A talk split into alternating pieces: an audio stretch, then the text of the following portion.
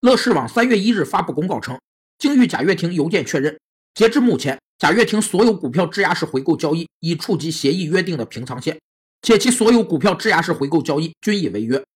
质押式回购是一种短期资金融通业务，在交易中，资金融入方在将股票或债券出质给资金融出方融入资金的同时，双方约定在将来某一日期，由融入方向融出方返还本金和约定的利息，融出方向融入方返还原出质的股票或债券。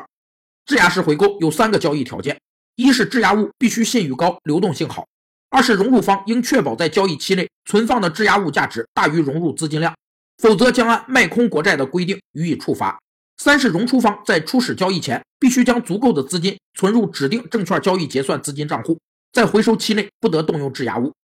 乐视网提示：贾跃亭股权质押存在因无法及时追加担保而被相关机构处置的风险。从而可能导致公司实际控制人发生变更。